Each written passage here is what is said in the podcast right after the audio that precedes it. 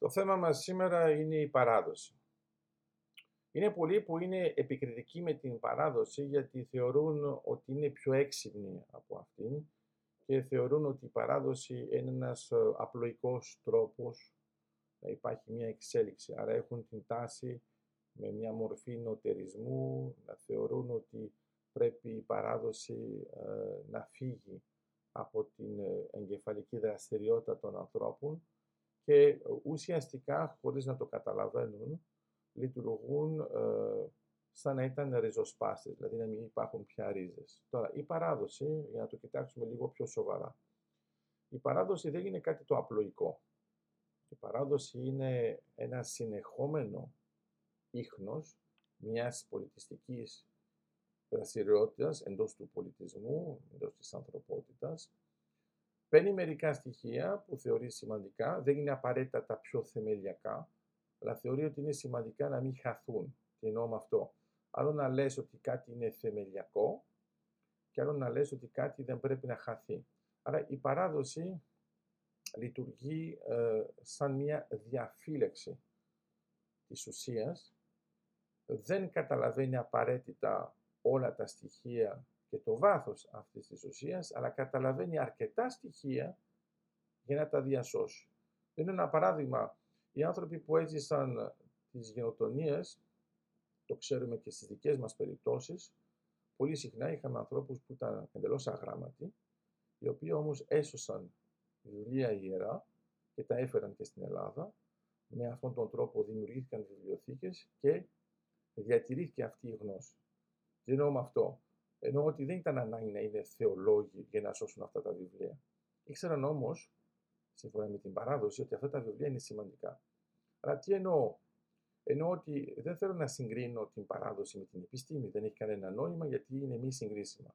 Αυτό όμως που έχει σημασία είναι ότι άμα δεν καταλαβαίνεις εντελώς το έργο, πρέπει να κάνεις τουλάχιστον τις πράξεις. Και το βλέπουμε ακόμα και χριστιανικά όταν βλέπουμε τα Ευαγγέλια και πώς συνεχίζεται μετά με τις πράξεις των Αποστόλων. Η ιδέα ποια είναι; Είναι τι μπορείς να κάνεις όταν δεν έχεις όλες τις γνώσεις. Και αυτό είναι πολύ σημαντικό, το βλέπουμε ακόμα και στα μαθηματικά, έχουμε ειδικά θεωρήματα πάνω σε αυτά. Αλλά όταν δεν υπάρχει τέλεια γνώση πρέπει να πάρουμε αποφάσεις. Αυτές οι αποφάσεις είναι σημαντικές και πρέπει αυτές οι αποφάσεις ουσιαστικά να μην δημιουργούν δεδομένα που είναι μη αναστρέψιμα όσο αφορά την καταστροφή μιας γνώσης. Άρα η παράδοση έχει την τάση να διατηρεί. Θα μου πείτε μπορεί να διατηρεί πολλά πράγματα. Δεν μας πειράζει, καλύτερα να διατηρήσει περισσότερα πράγματα από λιγότερα. Γιατί όταν διατηρείς περισσότερο, τότε έρχεται η συνέχεια της παράδοσης και θα επιλέξει από αυτά ποιο είναι, ποιο είναι πιο ουσιαστικό, πιο σημαντικό. Όταν το βλέπουμε με αυτόν τον τρόπο, καταλαβαίνουμε ότι η παράδοση λειτουργεί σαν μια ασπίδα. Άρα είναι χάρη σε αυτήν που μιλάμε ακόμα και τώρα ελληνικά. Έχει ενδιαφέρον όταν υπάρχουν άνθρωποι που ε, βρίζουν ας πούμε τον ελληνισμό, την Ελλάδα και τον βρίζουν στα ελληνικά και δεν τον βρίζουν στα τουρκικά. Άρα πάλι είναι το ίδιο, είναι πολλοί που βρίζουν τον Χριστό, αλλά όταν έχουν μια δυσκολία κάνουν το σταυρό τους όταν θέλουν να, να περάσουν μια ιδέα, μιλούν με την Παναγία. Τι προσπαθώ να πω. Προσπαθώ να πω ότι στην πραγματικότητα η παράδοση είναι συμβατή. Έχει συμβατότητα με τη γνώση. Άρα δεν είναι απαραίτητα αυτή που παράγει ως πηγή τη γνώση, αλλά είναι αυτή που την διατηρεί. Αλλά το γεγονός ότι την διατηρεί θέλει να πει ότι λειτουργεί στο πλαίσιο της διάσωσης. Βλέπει κάτι το οποίο είναι σημαντικό, δεν ξέρει απαραίτητα πόσο σημαντικό είναι, αλλά ξέρει ότι είναι αρκετά σημαντικό για να μην χαθεί. Και γι' αυτό πρέπει και εμείς να είμαστε πολύ προσεκτικοί όταν είμαστε επικριτικοί με την παράδοση, γιατί στην πραγματικότητα η κρίση μας μπορεί να υπάρχει επειδή υπάρχει παράδοση. Άρα οφείλουμε σε αυτό το δέντρο να είμαστε ένα από τα φύλλα που αναρωτιόμαστε αν το δέντρο έχει αρκετό μεγάλο ύψος.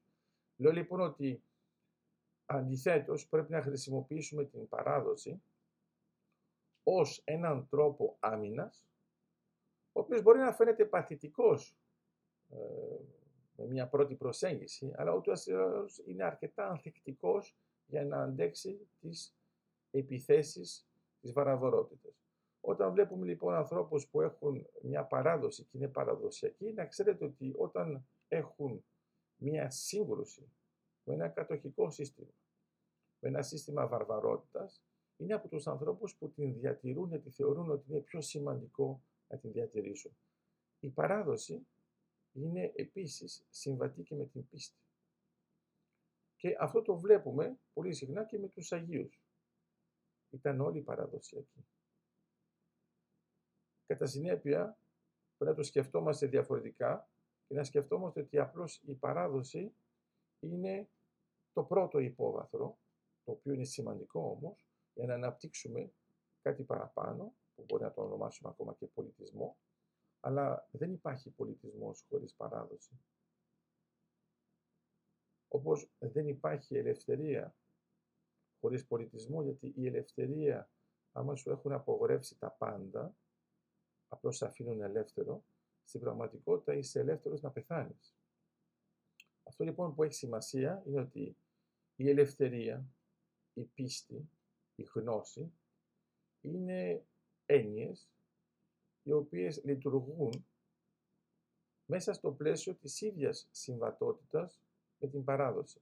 Κατά συνέπεια, είναι καλό να το έχουμε στο μυαλό μας, γιατί τότε θα δούμε ότι είναι σημαντική και η συνεισφορά μας στην παράδοση, είναι σημαντική η προσπάθειά μας να την προστατεύουμε και να την ενισχύσουμε, διότι όταν έχουμε αυτά τα παραδοσιακά στοιχεία, μπορούμε να πάμε ακόμα πιο πέρα.